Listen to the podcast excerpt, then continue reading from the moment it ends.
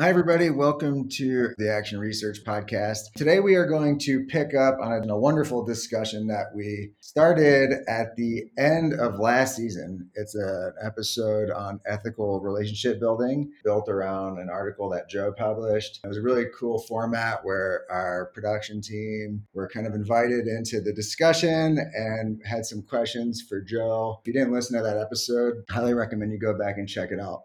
We're going to build off that episode today and continue talking about ethical relationship building. In the last episode, Joe mentioned that ethical relationship building means thinking through how to create socially just power dynamics in relationships and the ways in which you can co construct that with whoever it is that you're building the relationship with. And that, of course, is important because for action research, it is fundamentally a relational process. So, picking up where we left off, I'm going to pass the mic back to you, Joe. Building off of that relational practice, as action researchers, we tend to be relational and have friendships uh, across different projects and different uh, activities. And one of our good friends, uh, Dr. Alfredo Ortiz Aragon, sent us some really great voice notes about this particular episode and thinking through some of the implications and trying to find different ways to contextualize some of the points we talked about in, in last episode because as we know in action research we have to contextualize different principles to make sure that they work in different spaces. And he gave us some really good feedback. So i think we should play a couple clips from uh, alfredo to continue this conversation Hey guys, uh, I uh, just finished listening to your final episode of the season on ethical relationship. I loved it. It was really, really, really cool, super insightful. Um, I want to make three comments. One, it's badass, like it's freaking amazing through through. So none of this is like critique. I'm just like brainstorming about things to add. So, well, one, I guess I'll start from the end. I think when Vanessa challenged the idea, well, I added the positive in, which was really, really good, and then um, said that no, you can separate and you clarify you you can uh, separate uh, emotions from from from your work in, in different ways um, and and then you clarify that oh yeah you can but but what i meant is that your strategies need to take into account emotions. Um, I, both are true right? But i think there's a, a more gray area that she needs to be pushed back on but for all of us to discuss which is and and you still can't separate them like like it's it's good and it's really important what she's bringing up because we need to learn to engage in reflective practice as an actual tool like really using it purposefully and sometimes using it to kind of to defuse our own emotions in key moments. Like it's it's super important as a tool and yet you just can't do it in the way she's saying you can do it um, uh, continually. And it, and if the situation is high enough stakes you still won't be able to you won't be able to do it even become as calculated and reflexive as you like because you'll get caught in the moment. So I think I think there's an interesting point there around. Um, yeah, you can through reflective practice. Yeah, you have to uh, take emotions into account when you're designing things. But three, and yet you still can't really control them, nor should you try and separate them because everything is emotion. Like Ortiz said, I mean, you can't, you know, and I think Vanessa, if you want to hop in on this, I think that there is a way to create a little bit of distance between your emotion and your thinking in order for the emotions to not control what it is that is happening inside of you, that doesn't mean they don't inform what is happening inside of you, but it does mean that, you know, if you can create some space where your emotions are informing how you are going about making decisions, your affect towards others, how you're thinking about the particular issue, there's a space that can be created there that is important, but that doesn't mean that the emotions aren't driving you. You know, there was a study that I read about a long, long time ago, so I can't cite it because this was like in undergrad. And the, um, there was some psych- psychological experiment that somehow somebody's kind of emotional center was removed from their executive processing center, and because they weren't able to, you know, this temporary disconnection, they felt very aimless, like there's no direction in their lives. And I think Ortiz said that uh, as well, is we need emotions to drive our decision making. If we don't have any emotions, then we don't really have that primary or that primal impulse, um, you know, that basic impulse to do things. But at the same time, we also know that if emotions are too strong and they get out of control, then people can be destructive or not thoughtful or make um, decisions or t- or um, take steps that are ill-advised. And so it's really about navigating and negotiating our relationship with our emotion. I think that's the, that's his point, and I think that you know we don't want to look at it as like an either or black or white thing. And I think that Ortiz's point about a gray area is important. And I would even push that further to talk about how you know people we, can see things in black and white, we can see things in gray, or we can see things in color. And I think that if we can have a relationship with our emotions in color, understanding that we need to understand and live our emotions while also not letting them dominate our decision making. Um, there are different ways to go about doing it, and we can separate. We can't, and and you know, and maybe the word "separate" is the wrong word, right? So maybe it's we can create spaces. We can create spaces for thinking, or we can adjust the power dynamics, which we'll talk about in terms of a relationship. But I think that you know, there are a lot of philosophies that say, um, you know, the microcosm is a reflection of the macrocosm, and in some respects, our personal microcosm, if we're thinking through our relationships of our internal emotions and our identities and our thinking processes and our theoretical frameworks, and we can understand all of those, we can build and think through how to engage in strategies to engage in ethical relationship building and it helps us to have an ethical relationship with ourselves and with our emotions. And so understanding that you know there's a there's a color spectrum of how to engage in emotions and being able to see all of those colors and think through how to work with all of the different ways in which our emotions play a role in our um, decision making processes is, is really important. And that really ties into reflexivity. And um, and I think that, you know, for me, that's one of the reasons why ethical relationship building is founded on reflexivity. And we know that Ortiz, you know, and then just following up on a second point, which we should play in a second, um, you know, Ortiz talks about that and what, you know, how important is reflexivity in addition to other facets of ethical relationship building. So we should play that role too, unless Vanessa, you want to add anything. Yeah, I, I did want to add.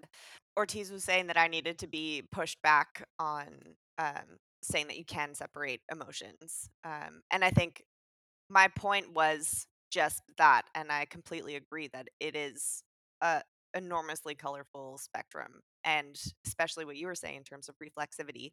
Um, I was actually thinking about what Adam said in the last episode about how he was navigating including reflective practice and centering that more. And as far as I know, actually documenting reflective practice is a really complex activity. In my research, anyway, the role of emotion is largely underestimated, especially in like leadership and change. Like we all agree that emotions are complex and that they inform or can influence the decisions that we make. They can be really powerful, but there's not a lot of evidence to support what the, that looks like in reflective practice. And I guess my point was that there's a degree of control that you can have. I think with really transparent, regular, reflective, reflexive practice, you're flexing or exercising that muscle which I think many people are not as familiar with in terms of really sitting down with your emotions and understanding them and really engaging with them so that when you experience it, you are much more aware of what the emotion is, how it's informing your decisions, so that you have a much more kind of grounded understanding of your own emotions in a relational setting so that you can better approach building ethical relationships with others because you have this sense of self awareness regarding your own emotions that is a foundation for helping you understand others and better balancing your emotions with and in relation to others.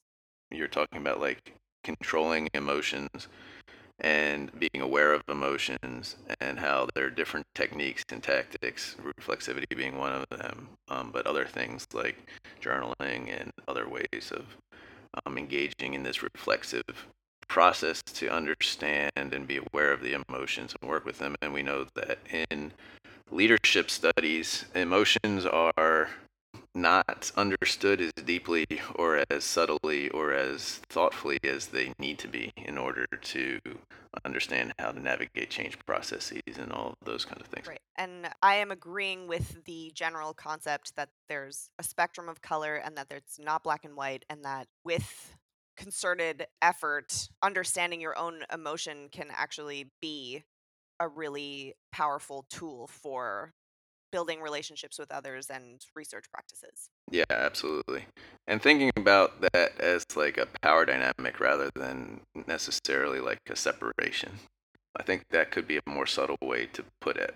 And you know, thanks Alfredo for the the very insightful comment of like looking at how to make this a more subtle point and contextualize it. And it was a really good point that he made. Do you guys mind if I hop in with a question? Sure. I really like this conversation. I find it really fascinating.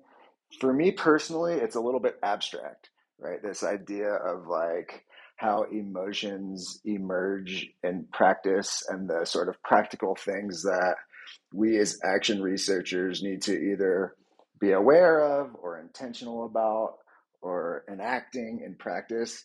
Do either of you perhaps um, have an example to share um, with me and our audience about like the sort of practical lens of how emotions can manifest um, in the field or in our research and the ways in which you've had to uh, navigate emotional this emotional spectrum to tie back to the the purpose of um, your research.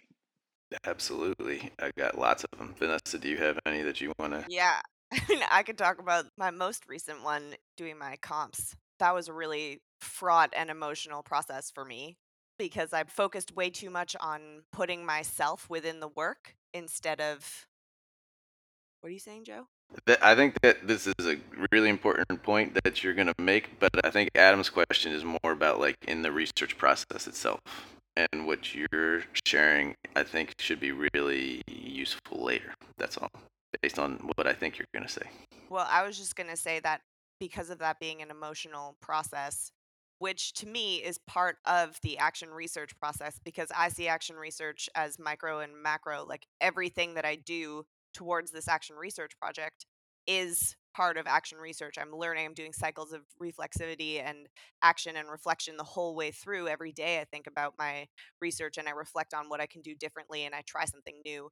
So, in defending my comps and in conversations about them, despite all of the weight of the emotion of feeling like I didn't have it in me to do this, I was able to hold those emotions back in conversations with Joe and the other people on my committee instead of letting those emotions come out to the degree that I was feeling them. I'm aware of it, but I'm not letting it impact the way that I engage with others. I think that's insightful. I think that that yeah, indeed that relates to like your comps and not necessarily like field processes but yeah i do think it's all part of the same action research process and perhaps that's a takeaway that you can bring into the field right? Like because we often go into the field with um, some sort of preconceived notion of how something's going to go which of course evokes some sort of emotion and then when you're in the moment it's not always like that right? So being able to adapt and sort of certainly not bury your emotions, but recognize that um, you know that spectrum is starting to arise to the surface and navigate that. I think is um, an interesting point and something that perhaps could relate to um, when you are, you know, quote unquote, in the field. The importance of that, though, is that uh, from what Ortiz said, was that emotion is everywhere. It's in everything that we do. You cannot separate it from just your existence. So, taking that experience of a very ripe emotional experience will impact the way that I navigate the relationships that I want to build with young people navigating an educational change movement. That's like that is the learning part of it. It's not separate from the context. Do you know what I mean? And I want to add an example too. Um, because I think that this is you're absolutely right, Vanessa, about how learning how to do that you can bring to lots of other spaces. And I think that you know this is something that we learn how to do in all of our interactions, right? Emotions run through any interpersonal interaction for a variety of reasons.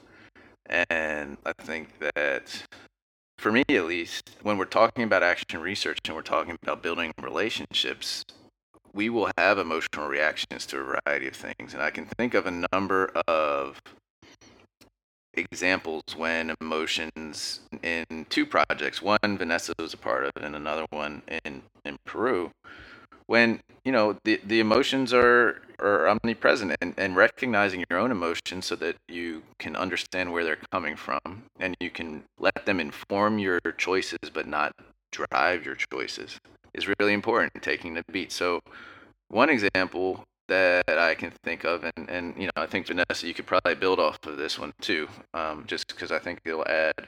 You know, I think what you said was really insightful, and we can add even more insight to that in in the field. Is when we are working on this school change process, and we have Vanessa and I have been working with a, a number of other team members, including Lisa, who appeared on our podcast as a friend of the podcast, Dr. Lisa Starr. When people present about change, and there's one particular individual who, you know, is a well-established guy who um, is really driving this process for school change because he has a particular vision, and he gets really excited about what it is that he's doing and he likes to talk about it a lot. And that's fair because it's his project you know this is his like this is a project that he's really passionate about sometimes that can be a really powerful way to get people interested and excited about the project because school change requires a certain amount of buy-in and consensus from a whole lot of people. Sometimes he gets overexcited or he gets on a roll where he lets the kind of emotion of his vision dominate the conversation and then people get turned off by it and he you know he as a somebody who may not have been thinking about emotion you, you, know we do research we've been doing research on kind of the interpersonal dynamics of some of this stuff and we've gotten reports back that people feel like this is an ego project and he would not see it as an ego project for himself. He thinks that it's a really important way to change the school and so when somebody's emotion, so that's a third person example, but we have data to support that. Somebody's emotions get kind of dominate the way in which you engage in a process. It may take up too much space for other people to feel involved. Um, so, you know, the flip side of what Vanessa's saying with her really great reflexivity about how to be aware of one's emotions and feel them, but also not let them um, dominate the reaction that you know she's having in this in this space of the comps. The flip side you know this is why it's so colorful. Emotions are so colorful. The flip side is if you have strong emotions and you're in a position of power to try to do something and you let those emotions dominate you could actually harm the process of action research another example which is happens in peru sometimes is you know, being an outsider insider, when I was first starting out in Peru and trying to build these relationships, you know, it was a lot of fun and there was a lot of joking around a lot of the times. But also, it was a, you know, there's some discomfort and, and some, you know, fear that I was doing something that was a mistake or that I was doing something that was culturally insensitive. And so I was very, you know, I had a lot of emotion about like doing something wrong or like making a mistake or stepping on somebody's toes. And all of those emotions, if I had let those emotions dominate, I would have been frozen. I wouldn't have done anything. But I was able to be reflective about those emotions and be like, all right, I understand why I'm I'm worried about making a mistake or I'm scared of doing something that's culturally insensitive. And that's really important. But also, I need to be able to move forward without letting those emotions dominate. And if I do make a mistake, just have the grace and the humility to be like, sorry, I'll do better next time. And, you know, open myself up to that kind of feedback.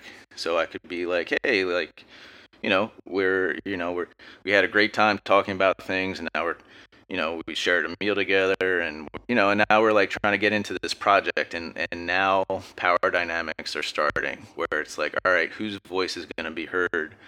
How are we going to move forward? You know, there's disagreement within the community about something.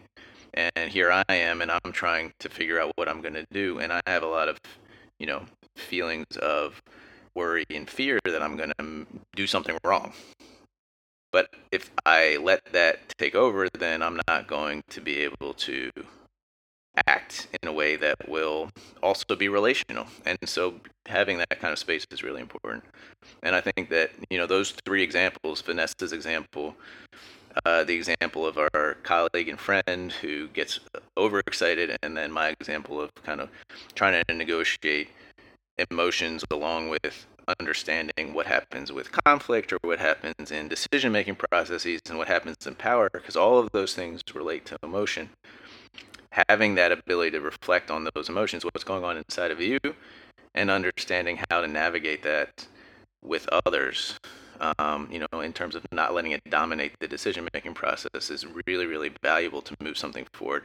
And in my experience, when emotions start to dominate conversations, those that's when you know when especially when negative emotions but even positive emotions need to have come with a grain of salt. When emotions dominate the conversation without it being balanced like having the emotions but not having the emotions take over that's when projects start to run into problems.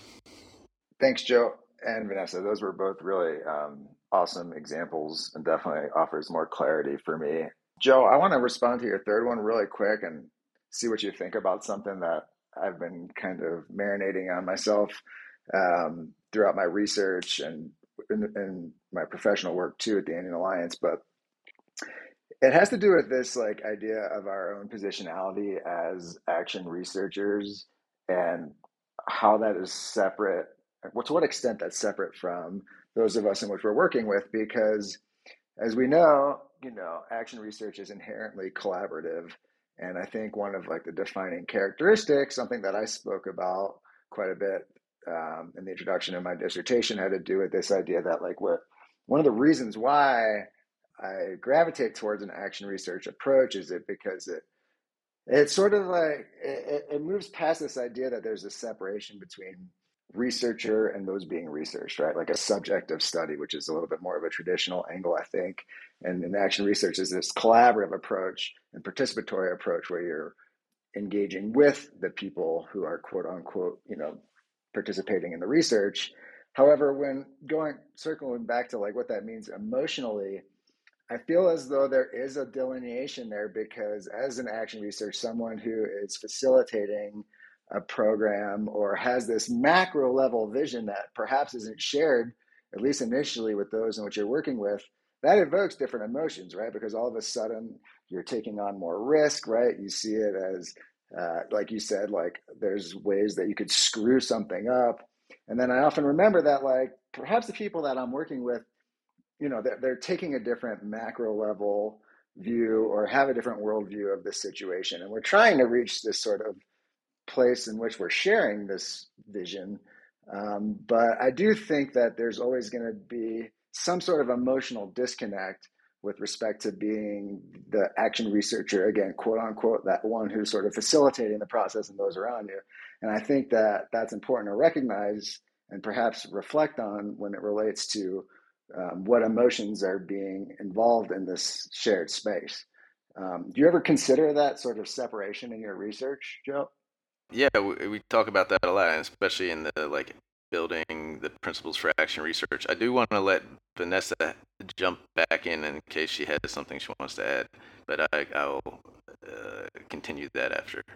I wanted to talk about the fact that some of the things that were brought up in this last little se- segue made emotion and understanding personal emotion seem like an only internal process with yourself my position on that is that that's something you can engage with others, especially in regards to what you're talking about, Adam. And as a person in my research, I'm just jumping into the relationship building part of my research. I'm jumping into a school. I haven't really made initial forays into relationship building, so I'm right at that precipice. And the way that I'm thinking about it is there's me as a researcher as an action researcher, for example, and I'm going into a new setting, I will have lots of emotions like anticipation and being really excited about finally getting to do work with people and sharing that with others. So, you know, going, this is like a hypothetical example. So I go into a meeting with a group of kids who are going to be maybe interested in talking about educational change with me. I conceptualize the emotional part of that as me understanding that I'm very excited and also talking to youths about what that's like for me and building a foundation for them in being vulnerable with the emotions that I'm having, for them to hopefully feel vulnerable with me, and for them to engage in conversations about that specific thing with me as well. So it's not just something that you do individually. I think it's something that you do with others and in relation with others because that builds the kind of trust that you want for ethical relationship building. Yeah, and um, you know, I think I think that uh, for me, you know, emotions are, and I think one of our kind of Western paradigms that is problematic is that emotions are shared; they're not individual. And I know Vanessa has things to say about that as well, um, that are quite insightful. Um, so I think that the way in which we engage in interpersonal dynamics is that we often share emotions. I mean, I think that most people can recognize that if you're in a room and you're having a conversation with people, there's a shared emotion when things are when uh, you know things are going good and everybody's having a good time. Um, and there's also when somebody comes in and they're um, a bit grumpy or they're a bit angry, that can be a contagious emotion. You know, emotions are not something that are purely individual, and and one's positionality can also spark different emotions too.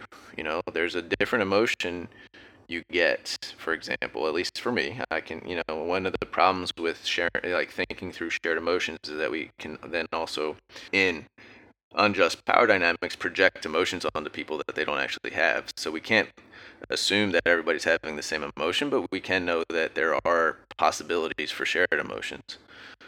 Anyway, the point that I was going to make is, you know, there's a difference in feeling when you see somebody that you know and you're good friends with after a long time versus coming into a room versus a complete stranger. Depending on who you are, you might see the complete stranger with a bit of suspicion, or you might see it with a bit of open curiosity, or you might see the complete stranger as somebody who isn't necessarily going to become part of this particular interaction that you're having. It depends on where you're at and what your emotions are. And so your emotions affect your interpretation of what's happening.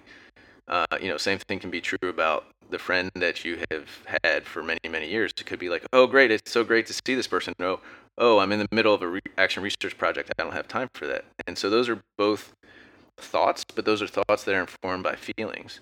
And those feelings could either be like happiness or exasperation or concern or anxiety, um, or it could be like feelings of comfort and uh, reconnection or feelings of you know like now i have to navigate more things.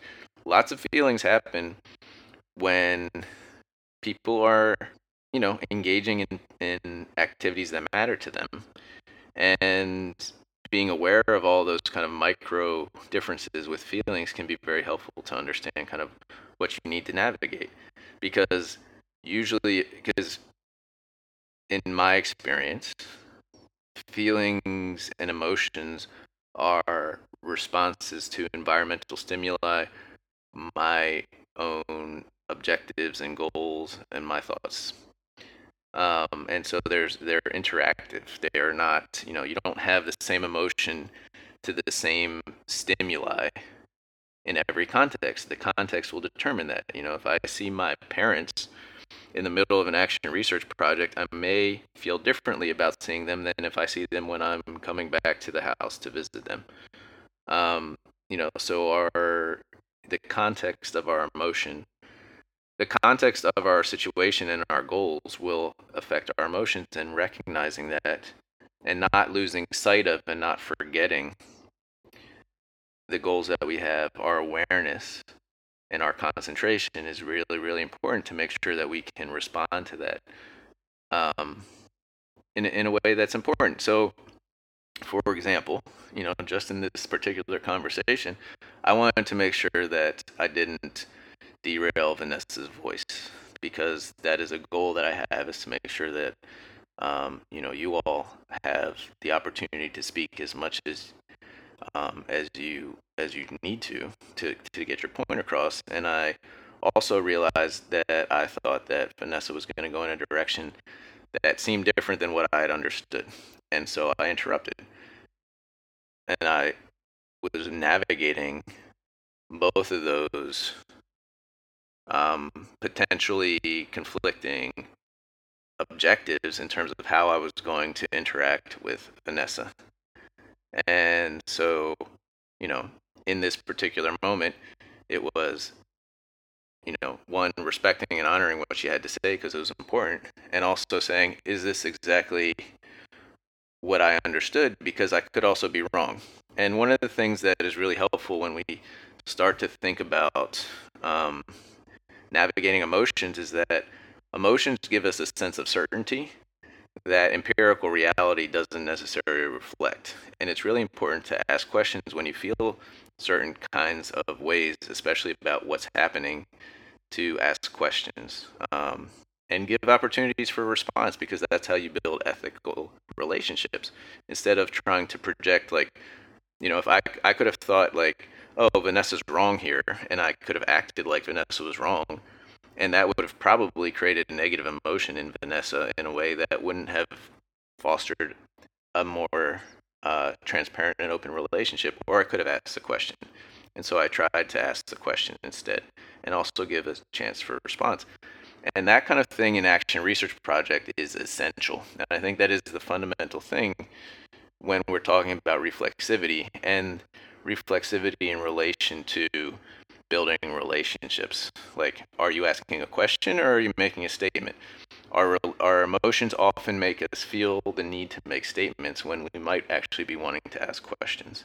But also asking questions with the context of understanding where our assumptions are coming from. Can I interrupt? Yes. Okay, so I think this is actually a great example, Joe, because as we know, interpersonal dynamics are laced with lots of power. Joe is my supervisor.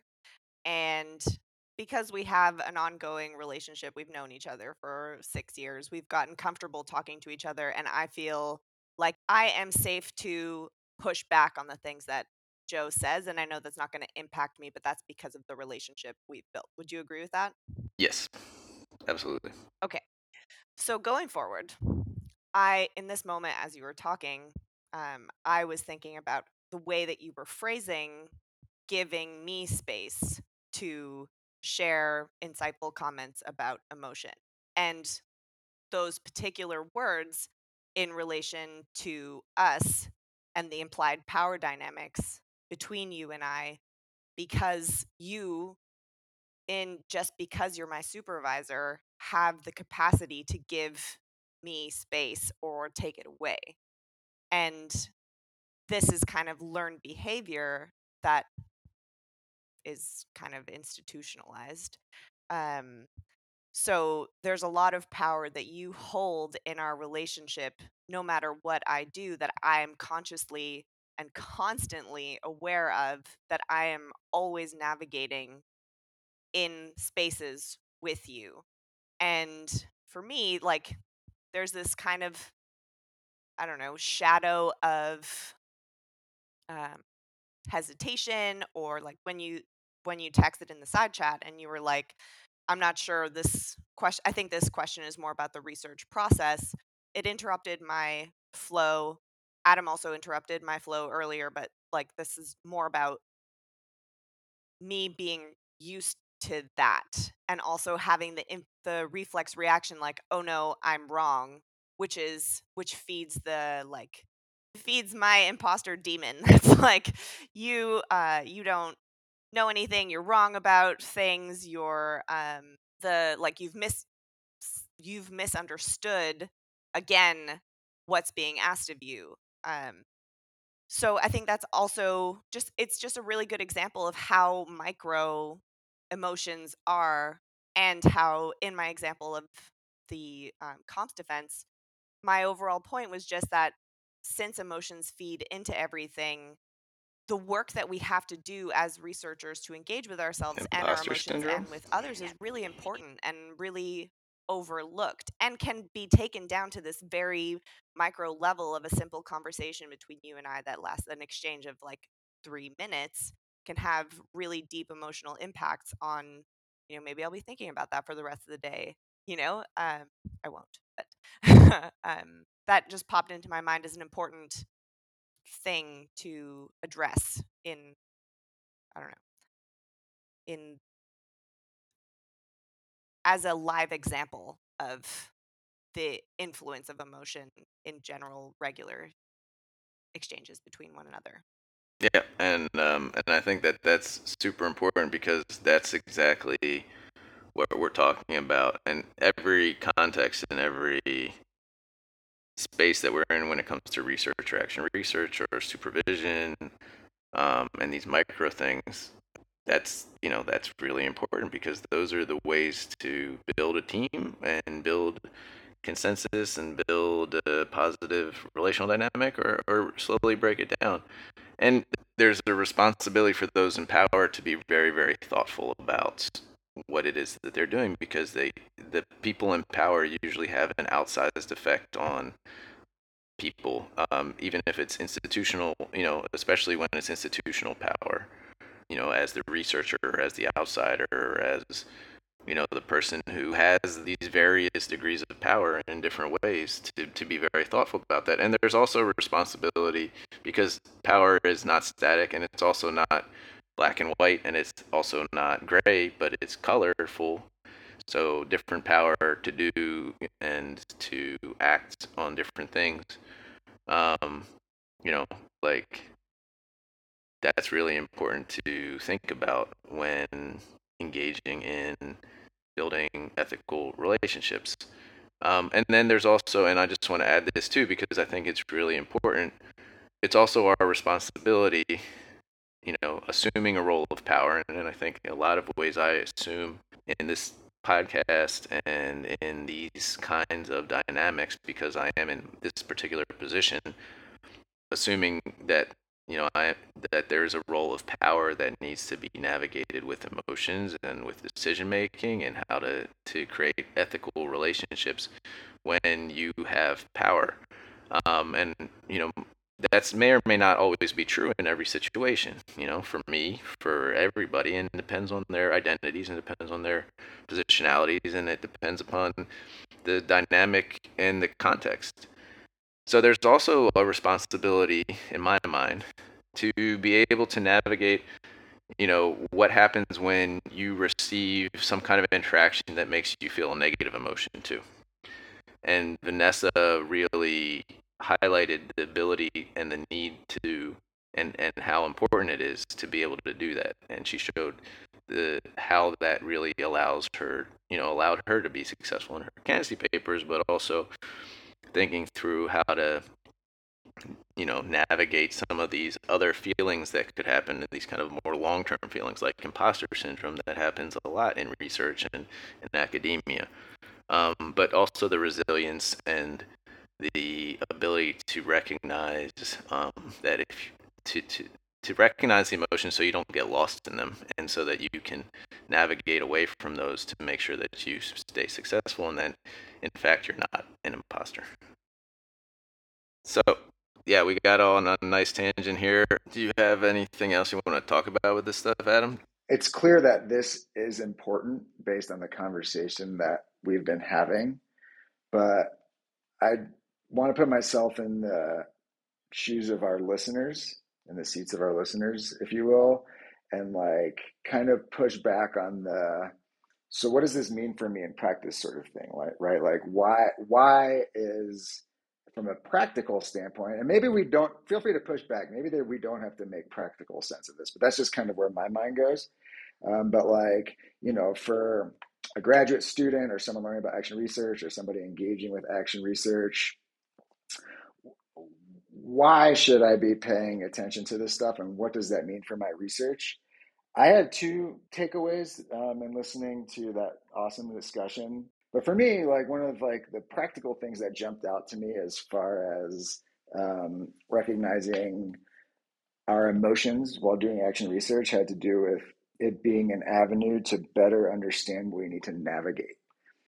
And similarly, you mentioned how it gives us insight to what questions we should be asking. And to me, that's really useful, right? Because if you are being attention if you are paying attention to your emotions whether they be positive or negative there is a next logical practical step there right there's something there right that you either need to capture or expound upon or reel back in or address or document or reflect on or take action right i think that there is like a next logical practical step here when it comes to our emotional understanding and um, reflexivity, frankly. So um, that was just like the last point that I wanted to make, and curious what um, the rest of you think.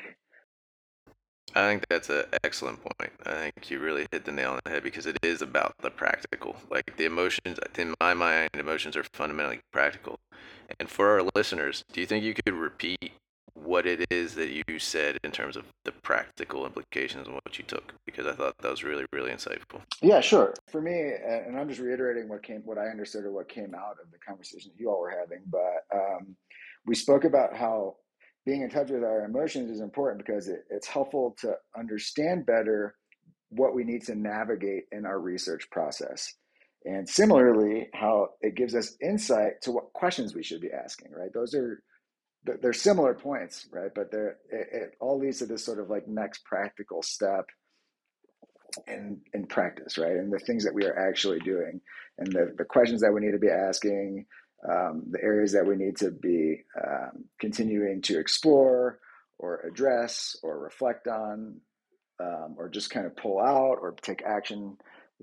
That that that to me is the sort of practical element of this, and um, I just think that's important to consider, especially for our audience who's out there in the field when certain emotions are evoked. You know, ask yourself, okay, so now what, right? Whether it's a positive emotion or a, a negative emotion, feel it, own it, react to it, but then put your practitioner hat back on and say and ask yourself now what and and and there is a next step i think and and that's where you really start getting into the the nitty gritty and the messiness, and frankly, at how you make advancements in your field research.